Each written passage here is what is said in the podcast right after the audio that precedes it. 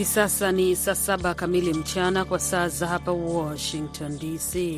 Hii ni idhaa ya Kiswahili ya Sauti ya Amerika, VOA. Hizi ni habari za dunia zinasoma kwako nami Mkamiti Kibayasi.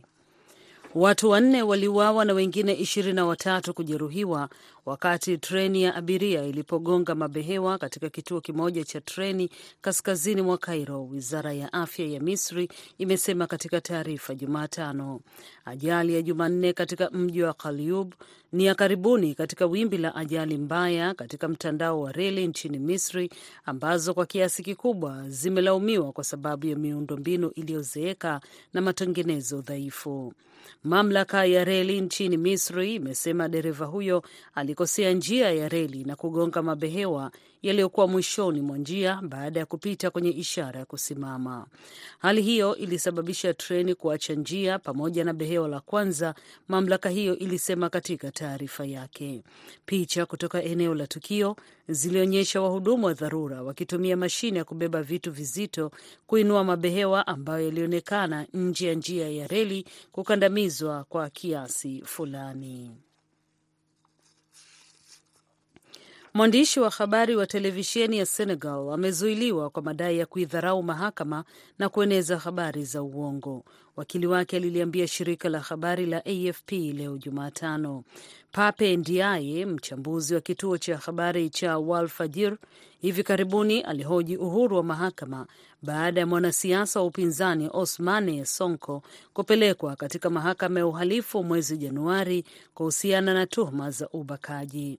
Mwanahabari huyo ambaye wakili wake alisema alitiwa ndani Jumanne usiku akisubiri uwezekano wa kusikilizwa kwa kesi hiyo, alisema majaji wengi katika ofisi ya mwendesha mashtaka wa umma wameamua kutupilia mbali kesi dhidi ya Sonko, lakini alidai mwendesha mashtaka wa umma aliwaambia watimize azma ya serikali ya kumfungulia mashtaka.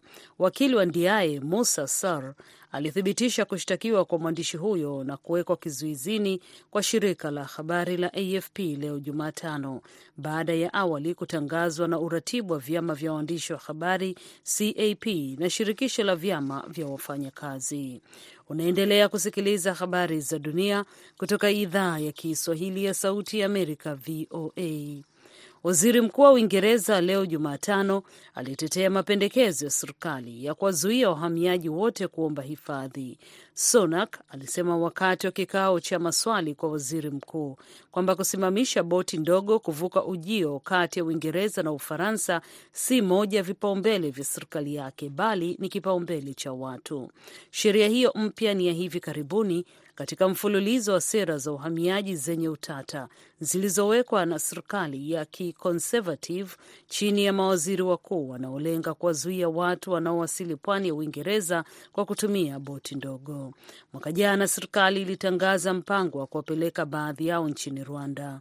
Chini ya mipango ya serikali, karibu waomba hifadhi wote wanaofika Uingereza kwa boti ndogo watazuiliwa bila dhamana kabla ya kurejeshwa nchini mwao, au ikiwa hii si salama, watapelekwa eneo jingine kama vile Rwanda. Mwaka jana rekodi ya watu elfu arobaini na watano walifika Uingereza katika boti ndogo kupitia ujio huo, hasa kutoka Ufaransa. Waziri Mkuu Rishi Sunak amesema suluhisho ni kipaumbele cha juu huku serikali ikitumia zaidi ya paundi bilioni mbili sawa na dola bilioni mbili nukta nne kwa mwaka kuwapatia makazi. Rais wa Marekani Joe Biden atakuwa mwenyeji wa kiongozi mwenzake wa Korea Kusini Yoon Suk Yeol kwa ziara ya kikazi hapo April 26. Msemaji wa White House Karine Jean Pierre aliwaambia waandishi wa habari Jumanne kwamba ziara ya rais Yoon itasherekea maadhimisho ya miaka sabini ya ushirika wa usalama kati ya Marekani na Korea Kusini. Muungano huo uliundwa baada ya vita vya miaka mitatu vya Korea ambavyo vilimalizika kwa mwaka 1953 vikiacha peninsula ya Korea ikiwa imegawanyika kati ya kaskazini inayoongozwa na wakomunisti na kusini inayoendeshwa kidemokrasia. Mimi ni Mkamiti Kibayasi, shukran kwa kusikiliza habari za dunia.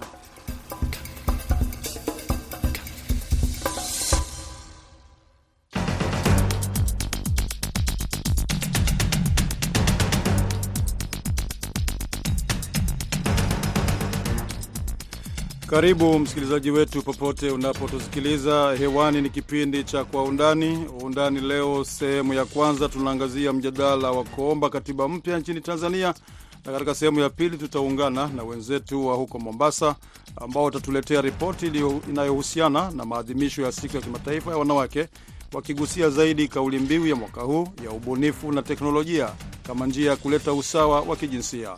Anayokaribisha kwa undani leo, jina langu ni Patrick Ndwimana.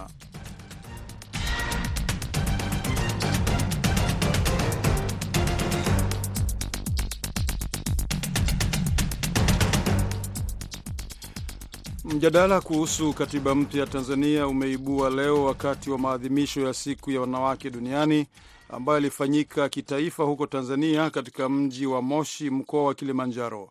Katibu mkuu wa baraza la wanawake CHADEMA BAWACHA Catherine Ruge alimwomba Rais Samia Suluhu Hassan kuandika historia itakayosomwa na vizazi vyote kwa kuwezesha upatikanaji wa katiba mpya, kulingana na ripoti ya gazeti la Mwananchi. Mwananchi imemnukuu Ruge akisema, tunafahamu unafanya jitihada kubwa na mwenyekiti Mbowe kuhakikisha tunapata katiba mpya na tume huru ya uchaguzi kabla ya mwaka wa 2025. Usiogope hujuma za wanaotaka ushindwe kama wao walivyoshindwa huko nyuma. Mjadala huu wa kuomba katiba mpya umekuwepo kwa zaidi ya miaka 30, lakini unaonekana kuibua tangu Rais Samia Suluhu achukue hatamu za uongozi. Katiba iliyopo ilitungwa mwaka 1977 wakati wa mfumo wa chama kimoja. Mwaka 2012 kuliundwa tume ya kukusanya maoni ya wananchi wa Tanzania kwa ajili ya kupata katiba mpya, tume iliyosimamiwa na Joseph Warioba, waziri mkuu wa zamani. Wanaoomba mageuzi ya katiba wanasema katiba ya zamani ina mapungufu mengi ambayo yanaidhoofisha demokrasia. Sami Ruhuza ni mwanasiasa pia mwanaharakati, ni miongoni mwa wanaotetea iwepo katiba mpya. Hapa ameanza kwa kueleza mapungufu makubwa yaliyo ndani ya katiba ya zamani. Katiba hii imekuwa na viraka vingi vya marekebisho, lakini pia imekuwa bado sumari sana kwa wananchi, yaani imekuwa ikitoa e, nguvu kubwa sana kwa mtawala. Kwa mfano, ukisoma katiba ya, Tanzania vizuri, rais wa nchi peke yake, nafikiri ni kwa sababu tu labda Mungu hatumjui, lakini unaweza ukasema kama ni Mungu ni kama Mungu vile.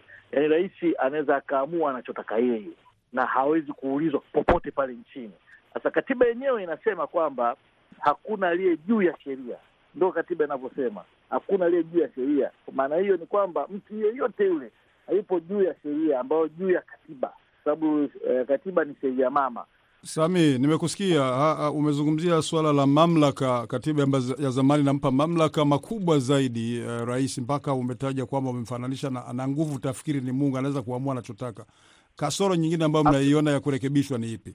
Yaani kasoro kubwa, kwanza, unapokuwa katika eneo lazima uwe na ufahari na kuwa na utayari wa kuweza kuishi kwa amani, yaani uwe uwe uhuru tuseme unapokuwa katika eneo lakini una uhuru hata katika wawekezaji. Kwa mfano, unapokuwa katika uwekezaji unakuwa una ule uhuru wa kufanya maamuzi yako ya biashara, then hiyo ni hatari kubwa sana. Hata ukienda kwenye uhuru wa vyombo vya habari, uhuru wa vyombo vya habari nao vile vile unakandamizwa, kwa sababu eh, sheria zilizomo ndani ya katiba zinakupa wewe mamlaka ya kufa, ya kuwa huru, lakini hapo hapo tena ukija kwenye kanuni na taratibu zingine zinakufinya vile vile, kwamba ukiwa uhuru ukiwa uhuru sana katika kutoa habari, bado kuna kuna, kuna kufinya kutatokea. Katiba inampa uhuru, yani katiba ni ni mfumo ambao jamii imejiamulia namna gani ya kuishi.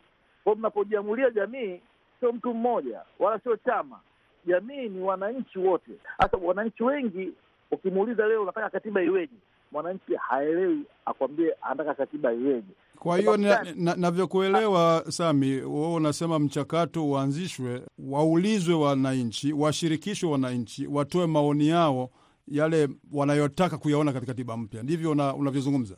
Ndio maana yangu, na ndio maana nimesema hivi. Ukiniachia kidogo ni, niweke sawa hapo, ni kwamba unaposema mwananchi anaposema mimi sijasoma, sijui mambo ya katiba, mi hayo mambo hayanihusu hilo nao vile vile ni dai la katiba, kwa sababu inaonekana kabisa kwamba elimu kumbe haipo sawasawa, haipo makini katika kuifikishia wananchi. Kwa hiyo wananchi wanahitaji elimu. Kwa hiyo namna gani tufanye katiba iingie? Ndo hapo wanatokea wataalamu wa katiba kuandika katiba. Mtaalamu wa katiba haendi kusikia, mtaalamu wa katiba anachukua yale maoni na kero za wananchi, ndiyo anaziandikia katiba. Watetezi wa katiba mpya wanaomba pia kuundwe tume huru ya uchaguzi ambayo haitapewa shinikizo au kushawishiwa na viongozi walio madarakani. Na kumekuwepo na madai kuwa kuna vigogo kwenye chama madarakani cha CCM ambao wanapinga katiba mpya.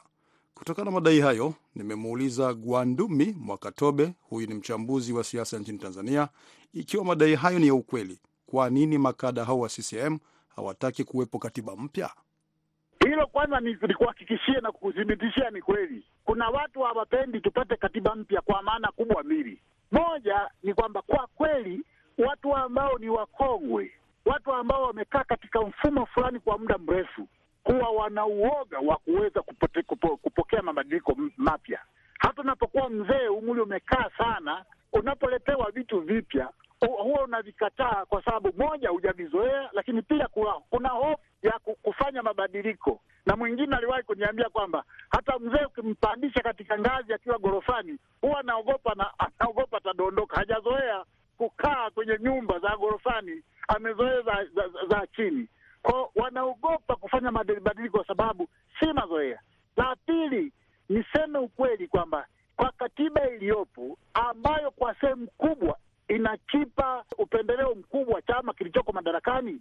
Wengine wanaona kwamba tukileta e, katiba mpya, kuna mambo mengi ambayo CCM inafaidi itayakosa. Kwa hiyo wanaona CCM inadumu kwa sababu kubwa mbili. Moja ni kwamba imeshika dola, na pili ina katiba ambayo inakipendelea chama. Bado sisi chama ndio kinashika hatamu sehemu kubwa kuliko pengine hata na serikali.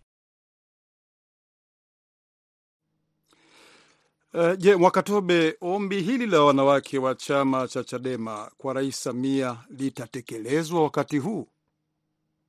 Na bahati nzuri eh, mtangazaji, ni kwamba mojawapo ya watu walioshiriki sana katika mchakato wa kupata katiba mpya, ingawaje hatukupata, alikuwa ni huyu sasa rais aliyeko madarakani, Mheshimiwa eh, Samia Suluhu Hassan. Kwa hiyo madai waliyoyapeleka yamepelekwa kwa mtu ambaye amewahi kushiriki kwa sehemu kubwa kupata katiba mpya. Bahati mbaya iliishia njiani. Yeye ndio alikuwa mwenyekiti eh, makamu mwenyekiti eh, wa mchakato wa katiba mpya wa kupata katiba mpya kwenye bunge maalum la, la katiba. Makamu mwenyekiti ulishikwa na Samia Suluhu Hassan.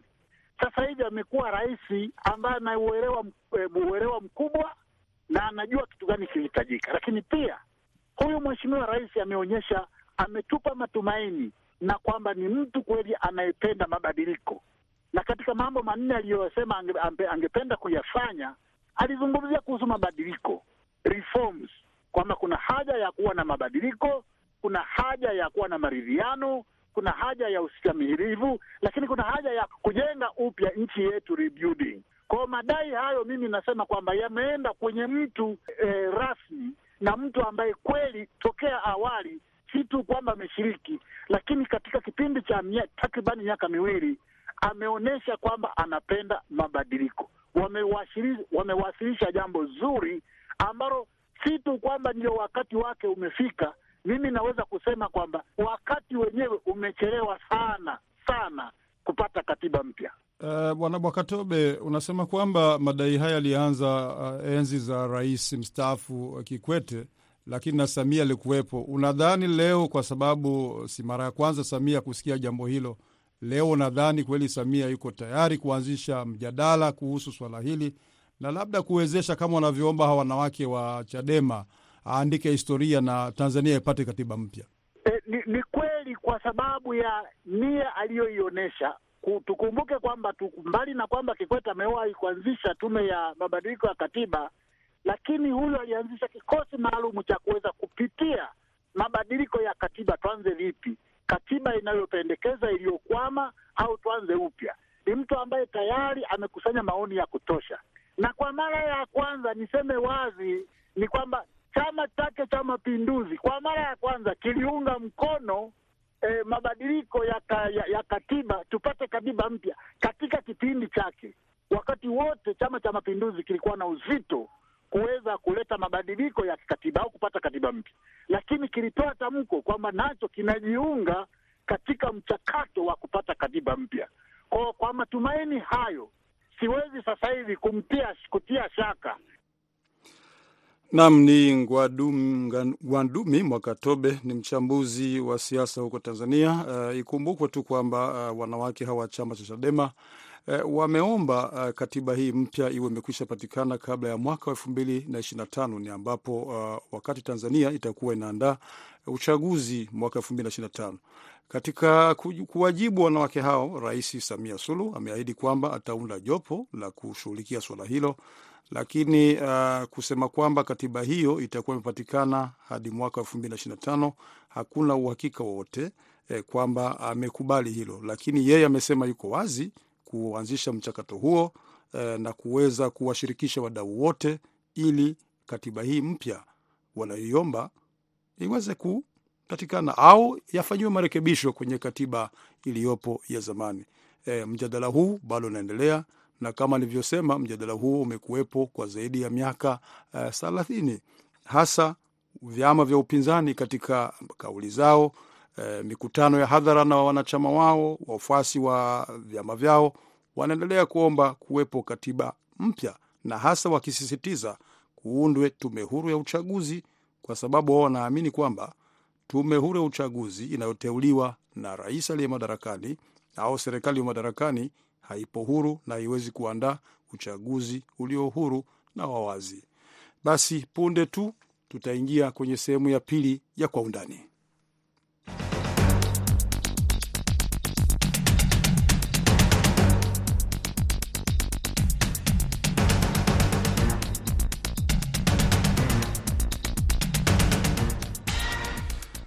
Nam, katika uh, sehemu ya pili ya kwa undani, kama nilivyosema, tutakwenda huko Mombasa kuungana na wenzetu wa Mombasa, huko ambapo wameangazia zaidi sikukuu hii au maadhimisho haya ya kimataifa ya siku ya wanawake.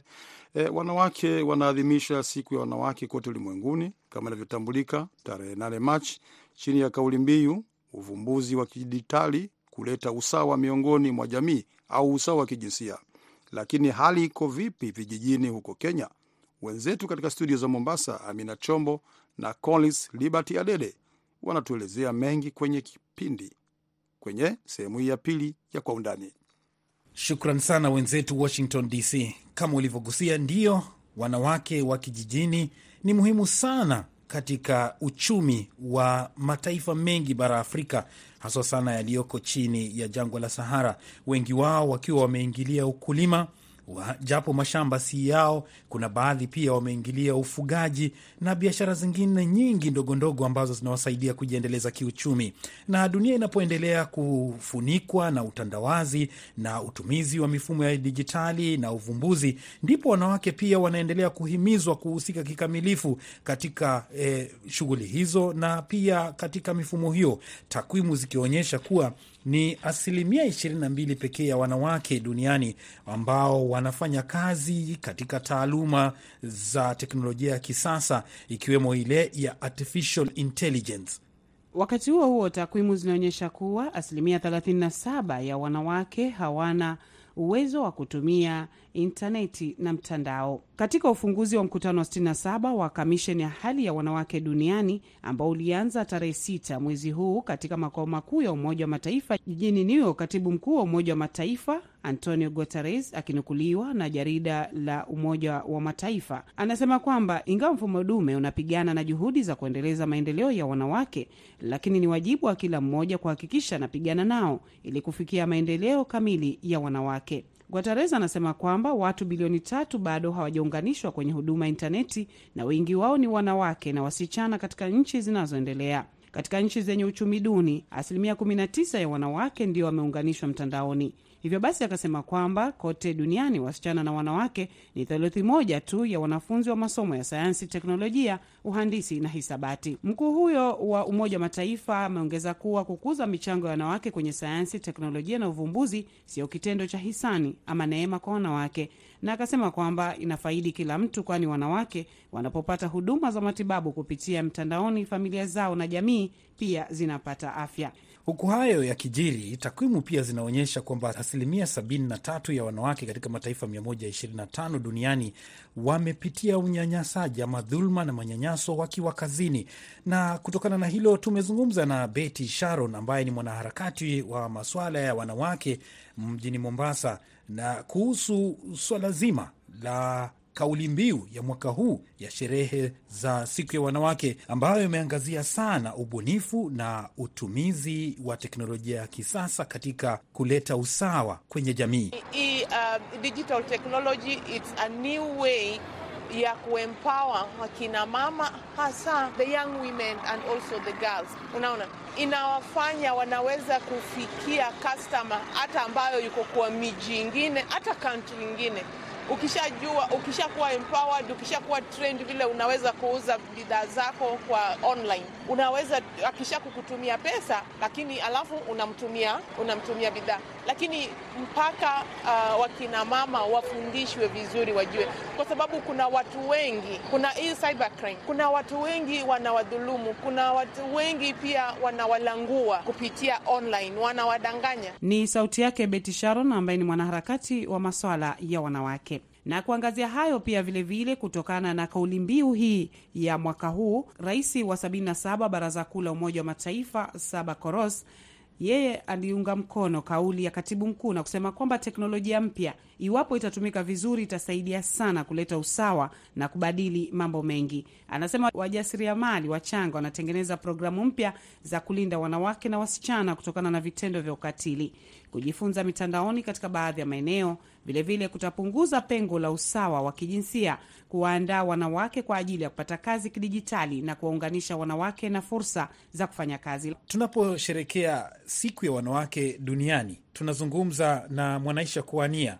Yeye anajukumika sana kushughulikia wanawake vijijini na hata vijana waki katika eneo la mashambani Kwale, pwani ya Kenya. Na kwanza tulimuuliza mtizamo wake gani kuhusiana na wanawake vijijini na masuala ya dijitali na teknolojia ya kisasa. Ile know-how ama ule ujuzi wa kutumia mitandao inakuwa pia ni changamoto, kwa sababu si kila mmoja ambaye anaelewa uh, mambo ya teknolojia ama mitandao kwa ujumla ama vipi. So kunakuwa ni watu kidogo ama ni wachache wale ambao washapata kujua, ndio wanajua zaidi, na inakuwa ni rahisi wao kuingia katika kutumia mitandao. Uh, lingine ambalo lipo, si wote ama si wanawake wote ama kiasi kikubwa cha wale wanawake ambao labda wana ile uh, vitu ambavyo ama biashara ambazo wanaweza kuzitangaza kwa mitandao, wako na vifaa ambavyo wanaweza kuvitumia katika kusambaza kama ni biashara zao, kama ni talanta zao katika mitandao. So ndio maana wanawake wengi wamekuwa wanaogopa kuwa katika mitandao ama wanaogopa kuweka biashara zao katika mitandao ama kuonyesha ujuzi wao katika mitandao ama katika uh, hivi hivi vyombo. Umoja wa Mataifa unazungumzia kwamba kufikia mwaka elfu mbili na hamsini asilimia sabini na tano ya ajira zitakuwa ni masuala ya teknolojia, sayansi, kwa ufupi STEM. Je, nini kifanyike ili kuhakikisha kwamba wanawake wanaongezeka katika asilimia ya ajira hizi? Mimi naona uhamasisho uzidi, pia kuhamasisha jinsia yetu wengine, watu wetu wa karibu ambao ni wanaume ambapo ni vipi wanaweza kulinda mwanamke akiwa yuko katika ile nafasi kabisa. So isikuwe tu ni kwamba mbona hawapatikani ama mbona hawako hivi, bali pia uhamasisho kufanya nini uweze kudhibiti. Na pia jambo lingine ambalo nitazungumzia, kuna wanawake ambao wako katika mashinani, wanaishi mbali na huku sehemu ambazo tunasema zimeendelea, wale pia tuweze kuwafikia, tuweze kuwawezesha kama ni kuwapatia vifaa waweze kupata vifaa, hata kama ni vya kutumia kwa kama jamii kwa pamoja, iwe wanaweza kuweza kutumia vifaa kama hivi. Kuna watu wana ubunifu kutengeza vitu vitoto ambao ni wanawake, lakini hawapati nafasi ama hawapati vifaa ambavyo wanaweza kutangaza biashara zao, wanaweza kuonyesha talanta zao. Kuna wachezaji wa mipira ambao ni wanawake wanacheza mipira vizuri. Kuna watu ni wafumaji wa, wa kutumia uzi. Kuna watu ni wafumaji wanatumia minyaa kutengeza bidhaa tofauti, lakini biashara zao hazionekani kwa sababu hawana ujuzi wa kuweza sasa kwa ufupi tu uh, ingawa kuna juhudi za kuangazia mwanamke na kumweka katika hali ya kisasa na kumhamasisha, je, unadhani kwamba kuna ubaguzi kidogo unafanyika ikilinganishwa uhamasisho unaofanyika mijini na mashambani? Nitasema kwa asilimia fulani yes, kwa sababu uhamasisho mwingi unafanywa huko mjini. Mfano mzuri sana, wakati nilipokuwa mdogo, mimi nilikuwa ni mwigizaji na wakati nilipokuwa naigiza nikiwa mdogo, niliulizwa wataka uigize uwe kama nani, nani ataka kuona, kwa sababu mi nilikuwa naishi kijijini. Na ni kweli katika ukuaji wangu sikuwahi kuona mtu pale kijijini kwetu ameonekana katika jamii ama ameonyeshwa katika uh, televisheni labda mitandao, amesema katika redio, amekuwa ni mtu tajika, kwamba awe mfano kwa watu wengine, kwa sababu hakukuwa na resources ama hakukuwa na zile rasilimali za kwamba mimi nionekane. So, ilikuwa ni ngumu sana mimi kupenya katika talanta yangu ama kuendeleza talanta yangu nikiwa bado kule mdogo, kwa sababu ilikuwa hakuna ile nafasi, na mpaka sasa bado hali ni ile ile. Unapata hatu, watu vijijini hawapewi kipaumbele, wameachiwa. Wenzetu wa mjini unapata mpaka kuna mahali mtu anaweza kwenda hata kama hana simu ya mkononi, lakini kuna resources ama kuna kama ni resource center, anaweza kwenda akatumie kifaa cha cha cha dijitali sambaza ama kujieneza na kujionyesha ni nini anachofanya. Kwa hivyo ule uhamasisho ama uzingatiaji wa watu wanaoishi vijijini, especially wanawake, waweze kuangaziwa zaidi, ikiwa ni watu wa wanahabari, ikiwa ni uh, mashirika, ikiwa ni serikali zote za za za, za chini na serikali za juu. Kama watu wataongeza bidii katika kuhakikisha yule mtoto ama yule mwanamke ambaye yuko pale kijijini, ambaye analima mboga zake anajulikana, anaonyeshwa, anapewa nafasi, anapewa rasilimali, anapewa vifaa ambavyo vinaweza kumfanya yeye akue zaidi. Ni Mwanaisha Kwania ambaye yeye ni mwanaharakati wa masuala ya kijamii kule vijijini, jimbo la Kwale, Kenya. Wanawake nchini Kenya wameungana kuadhimisha siku hii kwa haiba kubwa sana katika majimbo mbalimbali, na kwenye maadhimisho hayo wanawake wameelimishwa kuhusu teknolojia ya kisasa na ubunifu wa mitandao, na ili kwamba waweze kufaidika kufikia mikopo na hata kujiendeleza kibiashara. Rais William Ruto aliwapa zawadi ya mapema wanawake mnamo Machi mbili mwaka huu kwa kuzindua rasmi hazina ya wanawake ambayo mara nyingi imekuwa wanawake wakipata fedha hizi kupitia afisi ya maswala ya kijamii, lakini kwa sasa anasema kwamba ataondoa rasimu ambazo zilikuwa zinawafanya wanawake hao kukosa fedha hizo tangu kuanzishwa kwake mwaka elfu mbili na saba na hivi sasa watakuwa wanatumia tu simu ya rununu kupata fedha hizo moja kwa moja uh, kwa simu zao na kuweza kujiendeleza na pia kulipa fedha hizo kama inavyotarajiwa. Kutoka Mombasa kwenu Washington. Shukran sana Amina na Liberty Adede kwa ripoti hiyo ambayo imetukusanyia kuhusu maadhimisho ya siku ya wanawake duniani. Ni kweli kauli mbiu ni ubunifu au teknolojia, uh, hasa wanawake waweze kupata huduma ya teknolojia ya mawasiliano ya kisasa, hasa huduma ya intaneti. Lakini ukweli wa mambo ni kwamba hasa katika maeneo ya vijijini huduma hiyo haipo. Intaneti imejikita zaidi katika maeneo ya mijini. Hata maeneo ya mijini bado kuna asilimia kubwa ya wananchi, hasa upande wa wanawake, ambao hawapati huduma ya kidijitali au huduma ya internet. Lakini kuna nchi ambazo zimepiga hatua na kuweza kufikisha huduma hiyo hata katika maeneo ya vijijini, ikiwa ni upande wa Afrika Mashariki au uh, Afrika kwa ujumla. Na ikumbuke kwamba katibu mkuu wa Umoja Mataifa Antonio Guterres mapema wiki hii akihutubia uh, kamati ambayo inajihusisha zaidi na haki za wanawake au usawa wa kijinsia kwenye Umoja Mataifa amekiri kwamba usawa wa kijinsia ili tuweze kufikia itachukua karibu miaka mia tatu karibu miaka mia tatu na ametaja sababu kadhaa. Basi kufikia hapa ndipo tunakamilisha Kwa Undani. Ni mshukuru mwelekezi Saida Hamdun, Patrick Dwimana na Hamdun, kwa pamoja tuna wageni tukiwatakia usiku mwema.